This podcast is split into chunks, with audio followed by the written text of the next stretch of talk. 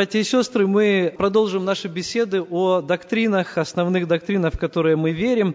И следующее, о чем мне нужно с вами говорить по вероучению, это то, что мы верим в человека. Довольно банальная тема для некоторых. Скажут, ну, конечно, как можно не верить в человека? Вот он я, я себя могу потрогать, я себя могу увидеть в зеркале. Так, наверное, скажет каждый из нас. Ну, что же здесь непонятного такого?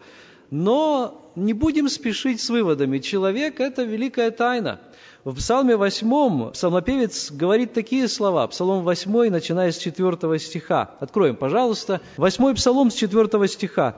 «Когда взираю я на небеса Твои, дело Твоих перстов, на луну и на звезды, которые Ты поставил, то что есть человек, что ты помнишь его, и сын человеческий, что ты посещаешь его? Немного ты умолил его пред ангелами, славою и честью увенчал его, поставил его владыкою над делами рук твоих, все положил под ноги его, овец и волов всех, а также полевых зверей, птиц небесных и рыб морских, все переходящее морскими стезями. Господи, Боже наш, как величественно имя Твое по всей земле!» Кто такой человек? Это очень важный вопрос. Кто такой я? Кто такие мы с вами? Этот вопрос определяет, или вернее ответ на этот вопрос, определяет наши поступки и нашу судьбу. В одном детском стишке говорится, ну вот писатель попытался ответить на этот вопрос, он говорит, из чего только сделаны мальчики? Из улиток, ракушек и зеленых лягушек. Вот из этого сделаны мальчики. Из чего только сделаны девочки? Из чего только сделаны девочки? Из конфет и пирожных, из сластей всевозможных. Вот из этого сделаны девочки. Помните, был такой стишок? Он, оказывается, английский, я недавно узнал, а перевел на русский язык его Самуил Яковлевич Маршак. Ну, мы слушаем подобное произведение, и где-то там внутри мы усмехаемся, вот, мы улыбаемся и думаем, ну, конечно, мы понимаем, что это всего лишь шутка. Хотя в действительности а где-то я прочел о том, что если человека разложить по химическим элементам, то выходит, что действительно какой-то процент сахара у него тоже есть. 113 граммов сахара, э, хлора, написано там было, хлора в каждом из нас достаточно для того, чтобы очистить целых пять бассейнов – 57 граммов соли, 47 литров воды, ну это все примерно, конечно, полтора килограмма кальция, 11 килограмм углерода, ну потому что углерод входит во все вот эти органические соединения, из которых мы состоим, да, фосфора на 20 тысяч спичечных головок, туда фосфор входит, вот он так воспламеняется, да, жира достаточно в нашем теле для того, чтобы создать 10 кусков мыла, железа достаточно для того, чтобы сделать 5-сантиметровый гвоздь.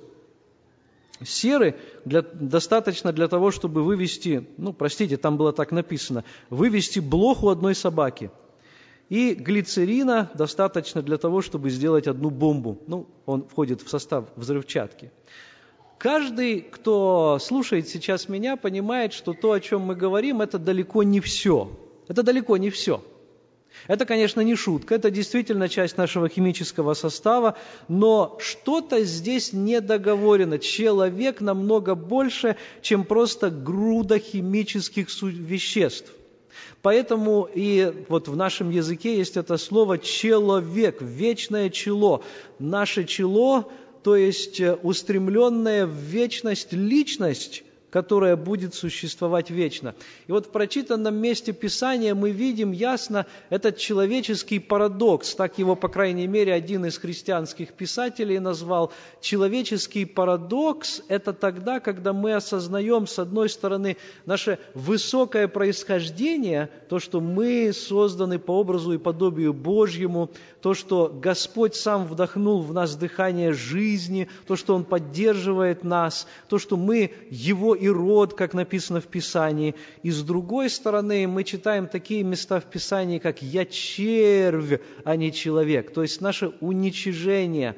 И вот как совместить это? Это и есть парадокс, то есть противоречие. И это действительно так. И ту, и другую истину Священное Писание утверждает. Библия говорит, что да, действительно, с одной стороны, мы произошли оттуда, с небес, там наша настоящая истинная Родина, но с другой стороны, если мы не будем иметь живой связи с Богом, то, к сожалению, мы будем прахом, и в прах мы превратимся – Итак, что же нам говорит Библия о человеке? Давайте повторим некоторые из важных истин для того, чтобы закрепить их для себя, а для кого-то, может быть, для того, чтобы открыть их заново. Наше происхождение, происхождение, теории происхождения есть разные, но, конечно, мы верим тому, что открыто нам в Священном Писании.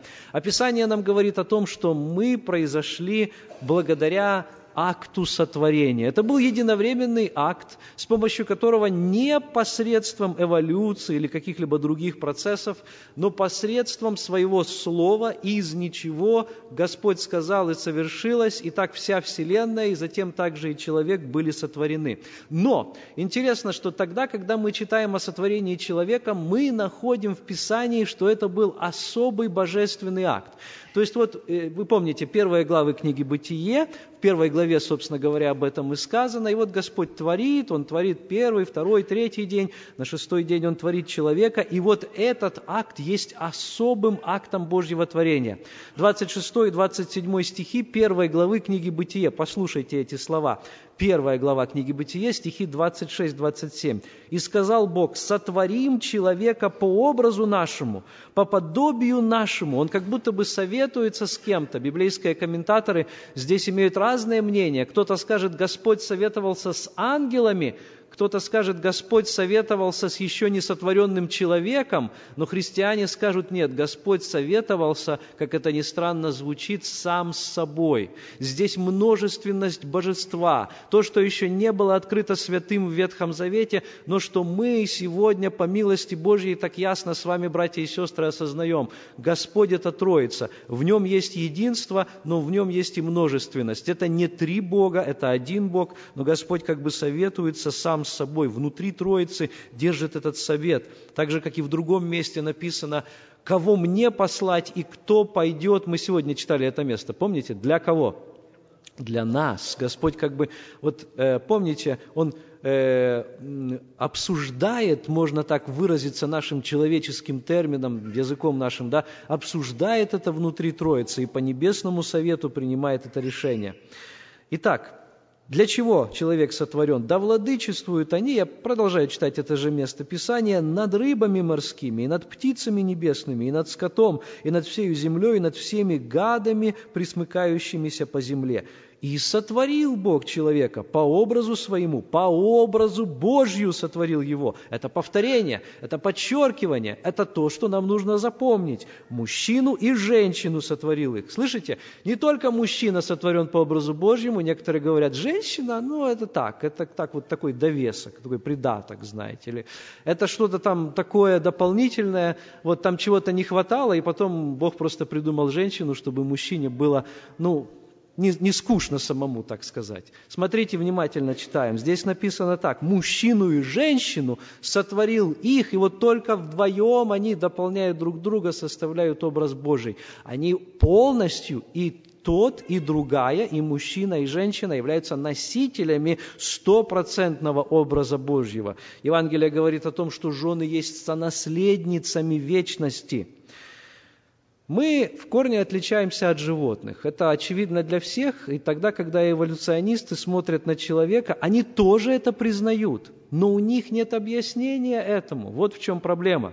Ведь вы помните, эволюция утверждает, или приверженцы этой теории верят в то, что человек развивался постепенно от низших форм к высшим. Таким образом, где-то он произошел из какой-то клетки, протоплазмы, и затем были одноклеточные существа, потом другие микроорганизмы. И вот они развивались постепенно в течение миллионов лет. Каждому из вас знакома эта теория. Но я хочу провести этот контраст. Друзья, то, как мы думаем, то, как мы верим, будет определять то, как мы живем. Если я имею библейскую точку зрения, то это значит, нет, это не значит, что я высокого о себе мнения, но я понимаю, что мое происхождение оттуда, с высоты. И я уже не буду вести себя низко, я не буду допускать такого поведения, как у животного, понимаете? И в то же время Конечно же, если я буду верить о том, что я всего лишь продукт эволюции, я одно из животных, которое эволюционировало, я сильнейший, который выборолся, который выбрался наружу, который поборол всех остальных слабейших, то по таким же принципам я буду и жить сегодня. И неудивительно, что большинство людей в этом мире так и живет. Мыслитель Бертрам Рам э, привел следующее отличие человека от животных. Во-первых, он говорит, что у нас есть рациональное мышление. И вправду, э, животные, действительно, они имеют какие-то зачатки рационального мышления, но только человек способен по-настоящему мыслить. И Господь обращается к нашему разуму, Он хочет, чтобы мы его познавали. Во-вторых, у нас есть нравственные переживания, и у нас есть нравственный выбор – я понимаю, что некоторые из нас, держа домашних животных, хотели бы сказать, ну и моя там собачка или кошечка немножко понимает, что хорошо и что плохо, но в том-то и дело, что все это лишь немножко и вовсе не на том уровне, на котором мы это имеем в виде совести – мы имеем совесть, животное этого не имеет. У нас есть эстетическое восприятие. Мы воспринимаем и любим красоту. Но самое главное, об этом Рам говорит в четвертом своем пункте, мы отличаемся от животных тем, что у нас есть религиозное чувство. А мы, верующие, добавляем, что это не просто чувство, это способность, это совершенно иное дополнительное измерение нашего человеческого существа. У нас есть дух. И вот этой части нет у животных. Вообще этой части части нету ни у кого из других с других сотворенных Богом существ, обитающих здесь на земле. Вот этим духом, из телесных существ я имею в виду, да, и вот этим духом мы имеем возможность соединяться напрямую с Творцом. Псалом 138, 14 стих говорит, «Славлю Тебя, потому что я дивно устроен». Вот сегодня мы говорили о том, что хорошо славить Господа, это благо для нас.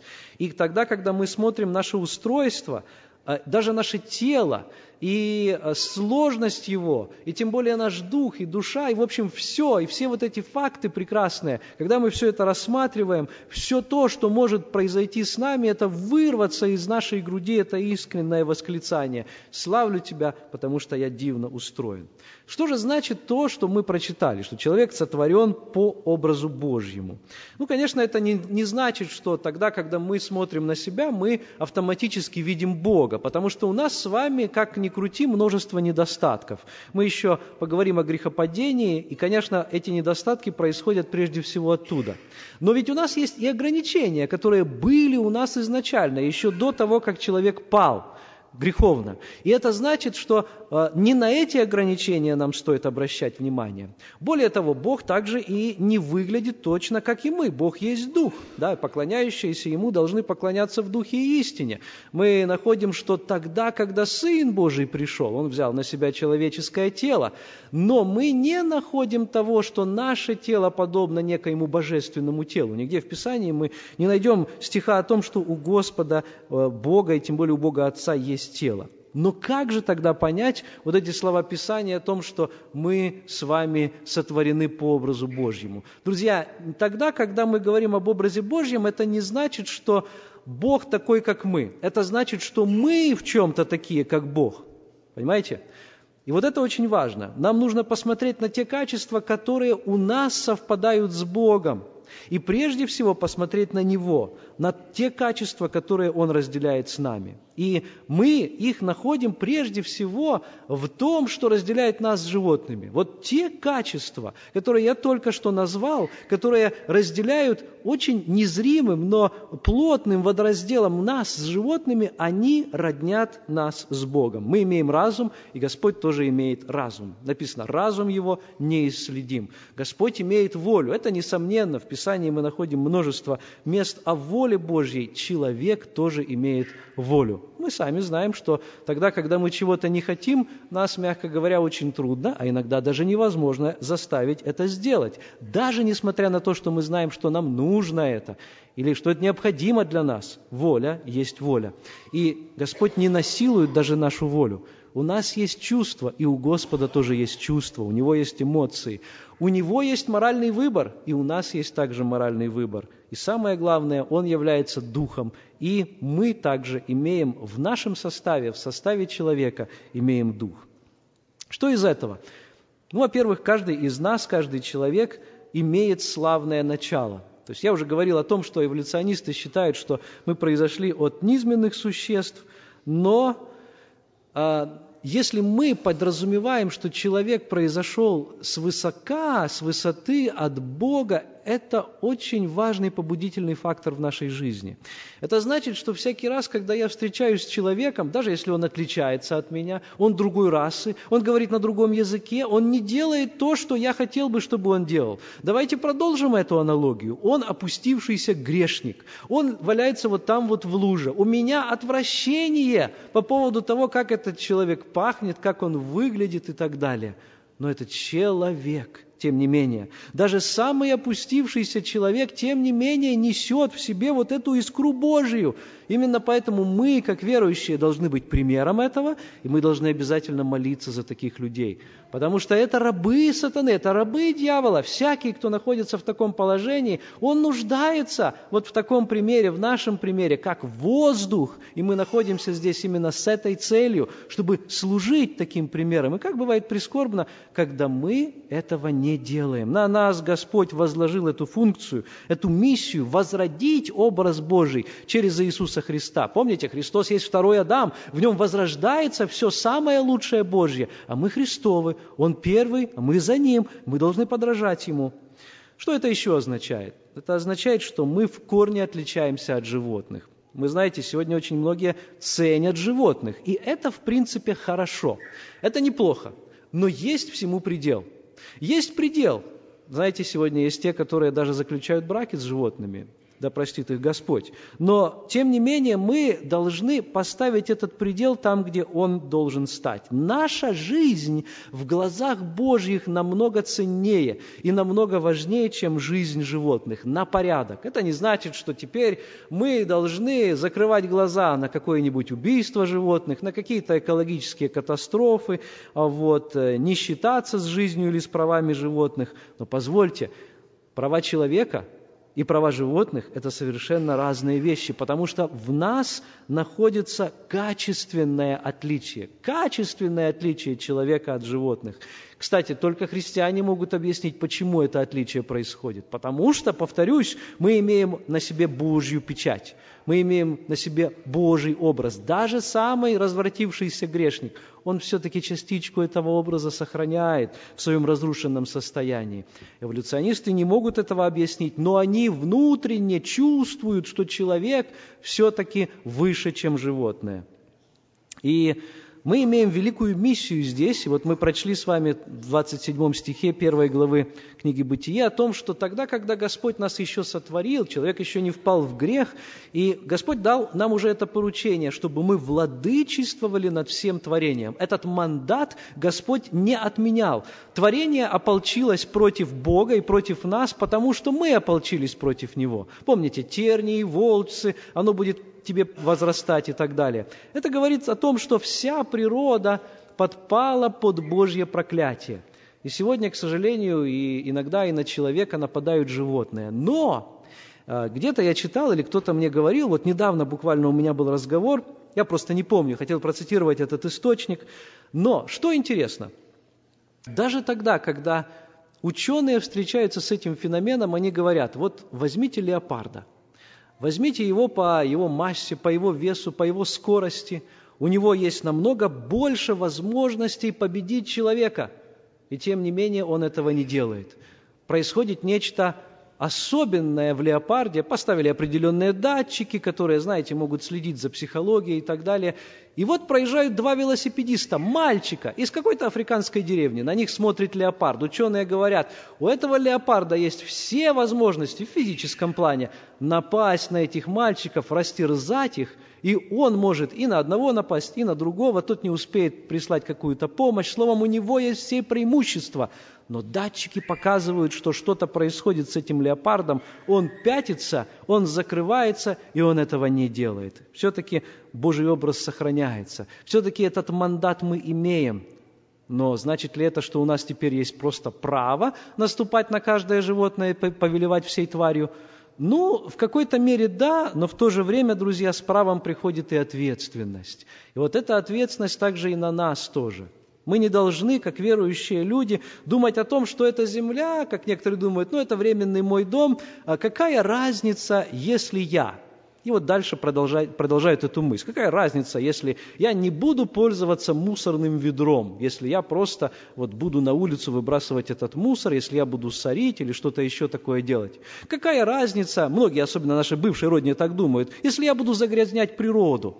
Да, все равно все сгорит, вот э, вся земля и дела на ней сгорят. Как же так? А куда же делся этот мандат, это поручение, которое Господь нам дал? Ведь мы не можем исполнить великого поручения, которое было в Новом Завете уже дано позже, если сперва мы не вспомним об вот этом поручении. Если мы сперва не станем настоящим человеком в полном смысле слова, вот этим, а, на которого дан образ Божий, то тогда мы не сможем и всем людям проповедовать Евангелие. Каким же примером мы тогда будем?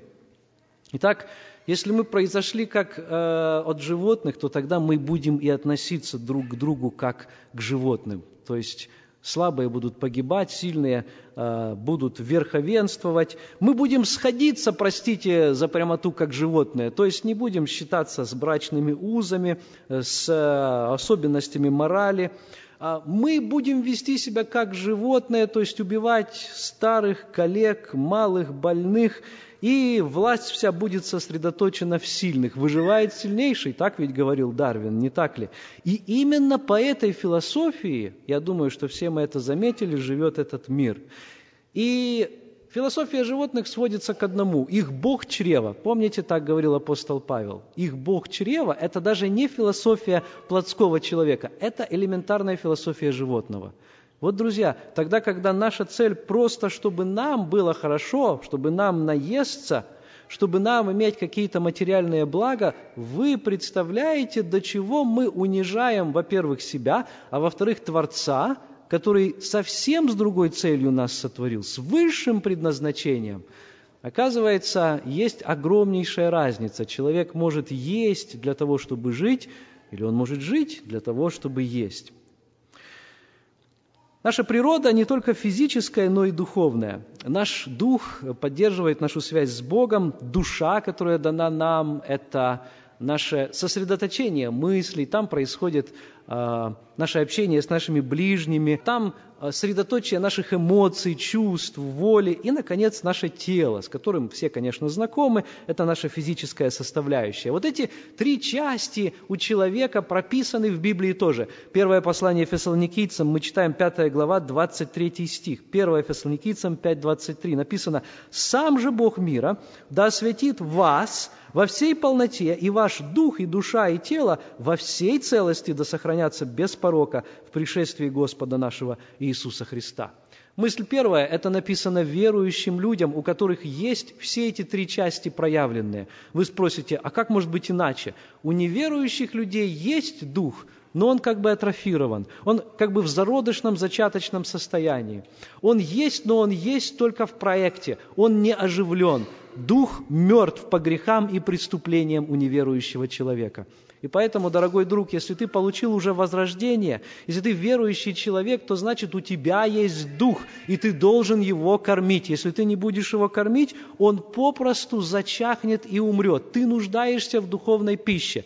Если ты думаешь, я когда-то уверовал, я когда-то произнес слова молитвы, а сегодня я могу жить как заблагорассудится, ну я появляюсь иногда в собрании, я кое-что жертвую для дела служения и так далее, помни, не хлебом одним будет жить человек человек. Если ты настоящий человек, если ты человек с образом Божьим, то у тебя есть такая же потребность духовного хлеба, как потребность и физического хлеба, если не больше, ведь духовные потребности намного больше. Еще одна мысль здесь такова. Друзья, мы часто говорим о духовном, особенно верующие люди. Душа как бы у нас на втором плане, ну а тело мы думаем, что оно само о себе позаботится. Не так написано здесь. Написано, да сохранятся в целости, без пороков пришествии Господа нашего Иисуса Христа. Для Бога важна каждая наша часть. Важна душа, друзья мои, это важно. Э, важно, чтобы мы имели ощущение красоты. Важно, чтобы мы были приветливыми или гостеприимными друг с другом. Важно, чтобы мы улыбались. Элементарные вещи, правда? Важно, чтобы мы протягивали руку друг другу. Это важно, потому что этого требует наша душа. Это может быть не духовные вещи, это может быть на душевном уровне, но Бог об этом тоже заботится. Важно, чтобы мы кормили вовремя наше тело. Ну уж тут, наверное, нет ни у кого проблем, особенно сегодня и в этой стране. Но важно, чтобы мы его и не перекармливали, чтобы не было одной или другой крайности, э, чтобы мы достаточно спали и так далее. Тело – храм Духа Святого. Целость должна быть, уход, забота, баланс между вот этими тремя частями нашими. Итак, у нас есть духовная жизнь и есть, и есть душевная, и есть телесная жизнь. Библия говорит нам о внешнем и внутреннем человеке. Важно понять нам, что мы встречаем друг друга по одежке, часто встречаем по лицу, но мы не видим душу и не видим дух друг друга. Бывает лицо красивое, улыбающееся, а, какая-нибудь цветастая одежда, и мы можем пойтись, повестись на этот обман, так как мы не видим внутрь. Господь есть сердцеведец, Он видит дух человека. Мы этого не видим, мы можем нацепить какую-то маску. Но если бы, представьте себе, нам можно было увидеть дух друг друга. Представьте себе, как черные были бы души некоторых людей. Ну хорошо, может быть не некоторых, а вот моя или твоя душа. Подумай о своем духовном портрете, дорогой друг. Еще одна истина из этого происходит. Из того, что человек трехчастен, он имеет душу, дух и тело, а то, что люди продолжают жить после смерти. Истина для нас, неверу... для нас верующих людей, очевидная, для неверующих людей это сомнительный вопрос. Но мы должны на этом стоять очень твердо. Библия говорит о том, что человек – это действительно вечное существо. И неверующий, и верующий будет существовать в вечности только в какой – в этом весь вопрос. И вот наша задача, и нам дан этот отрезок времени, дана вот эта жизнь для того, чтобы мы твердо и четко решили этот вопрос. Если сегодня в нашем собрании находится хоть один человек, который, ну вот, где-то не уверен, ну, я надеюсь, может быть, говорит он так себе в душе, я надеюсь, что мои добрые дела перевесят, или как-то Господь примет решение в мою пользу, я все-таки попаду на небо. Дорогой друг, не утешайся этой надеждой ты должен иметь полную уверенность. Если ты не знаешь, как обрести эту уверенность, подойди, мы поговорим обязательно. Писание нам дает такую уверенность. Если ты ее не имеешь, если в твоей жизни есть какие-то препятствия, если у тебя нет внутреннего свидетельства от Духа Святого, от Слова Божьего, если ты, может быть, не по-настоящему или не полностью примирился с Богом, если у тебя есть некий грех, который тебя смущает, знай, что есть решение, пока ты еще здесь, пока ты еще в этом теле. У нас есть бесконечная ценность. Еще одна истина, на которую хочу обратить внимание. Когда Господь творил Вселенную, то Он говорил «хорошо, хорошо весьма». И тогда, когда Он сотворил человека, Он тоже сказал «хорошо весьма». Эти слова относятся к каждому из нас, даже несмотря на то, что мы с вами пали великим падением, которое называется грехопадение, но, тем не менее, смотрите, Господь нас оставил на этом месте владыки, да владычествует Он, несмотря на нашу греховность над всеми тварями земными.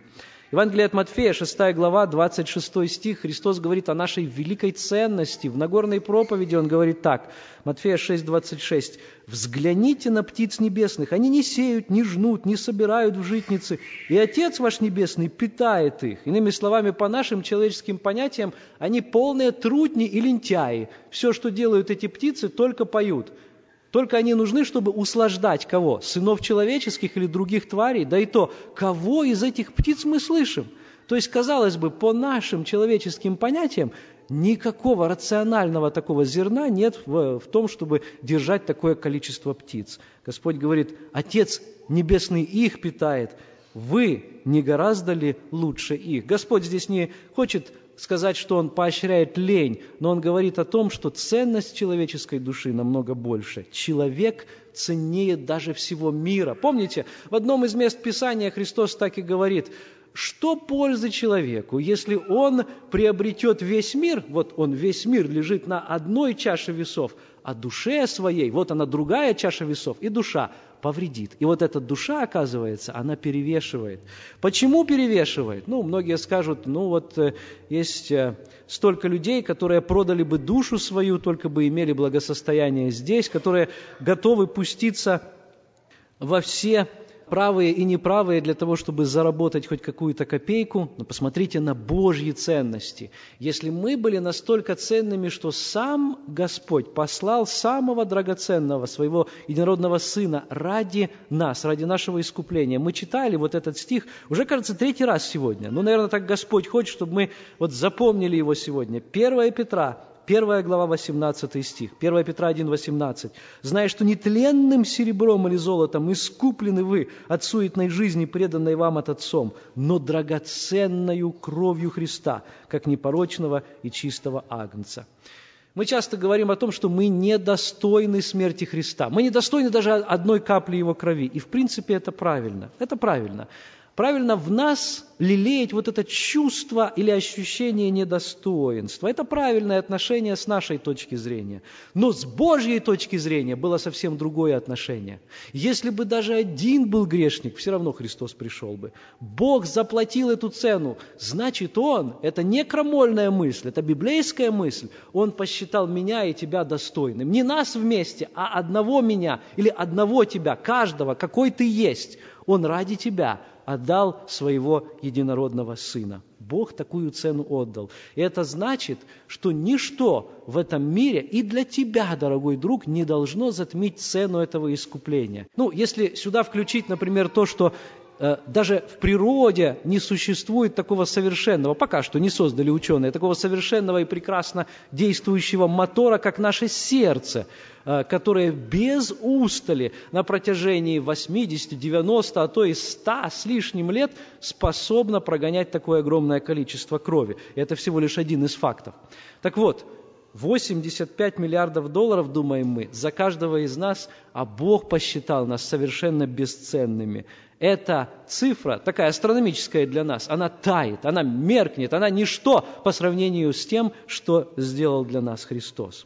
Но, друзья мои, ценность эта нами познается и воспринимается только тогда, когда мы с Богом. Если мы не имеем связи с Богом, отходим от Него, то мы теряем эту ценность. Поэтому-то Бог и послал Сына Своего, чтобы мы как бы заново обрели эту ценность. Один человек сказал, без Бога человек а, – ничто. Но Бог без человека по-прежнему Бог. Повторю еще раз. Бог без человека по-прежнему Бог. То есть, помните, мы говорили о независимости Бога. Бог самодостаточен, Ему никто не нужен, но Он все-таки пожелал иметь с нами общение. Человек же без Бога – ничто. И вот все эти попытки, которые были на протяжении истории человечества, чтобы не звести Бога сюда, они привели к этому грехопадению. Вы будете как боги, занять место Бога. Вот это было главное искушение, которое сатана предложил Еве, на которое она, собственно, и согласилась, и затем на это пошел Адам. И потом все мы, как вот фишки домино, знаете, есть такая игра, одну ставишь, или вот так вот в ряд их ставишь, потом одну нажимаешь, и все, раз, и повалились, как бы они ни стояли. И все мы теперь через этот эффект домино поражены геном греха. И мы не можем его вывести самостоятельно. Никакие научные труды, усилия, НИИ, институты и так далее не помогут. Человек, диагноз ставит нам апостол Павел, служит твари вместо Творца. Речь идет не только о тех э, диких племенах, которые кланяются перед истуканами, каменными, литыми или деревянными. Речь идет о нас с вами, потому что мы любим больше всего самих себя. Элементарная такая истина. Твари служим, то есть самим себе, больше, нежели Творцу. И вот для того, чтобы обрести истинный смысл, для того, чтобы эта ценность в нас по-настоящему засветилась, чтобы образ Божий проявился, оказывается, нужно пожертвовать собой. А это возможно только со Христом. Поэтому наша главная цель – это жить для Бога. И если мы не обретаем этой цели здесь, в этой жизни, мы гаснем, так и не обретя истинного свечения. Исаия в 43 главе, в 7 стихе говорит об этом так. 43, 7, пророк Исаия. «Каждого, кто называется моим именем, кого я сотворил для славы моей, образовал и устроил». Господь говорит сегодня каждому из нас, «Я тебя сотворил, ты мое дело рук, дело моих перстов, перстов, Он нас как бы вылепил сам, помните, из праха земного. Он Вселенную создал из ничего, а нас вылепил, наше, твор... наше творение, мы Его творение. Он лично в нас принимал участие в этом, да? И вот я образовал тебя и устроил с определенной целью, говорит Господь, чтобы ты славил меня.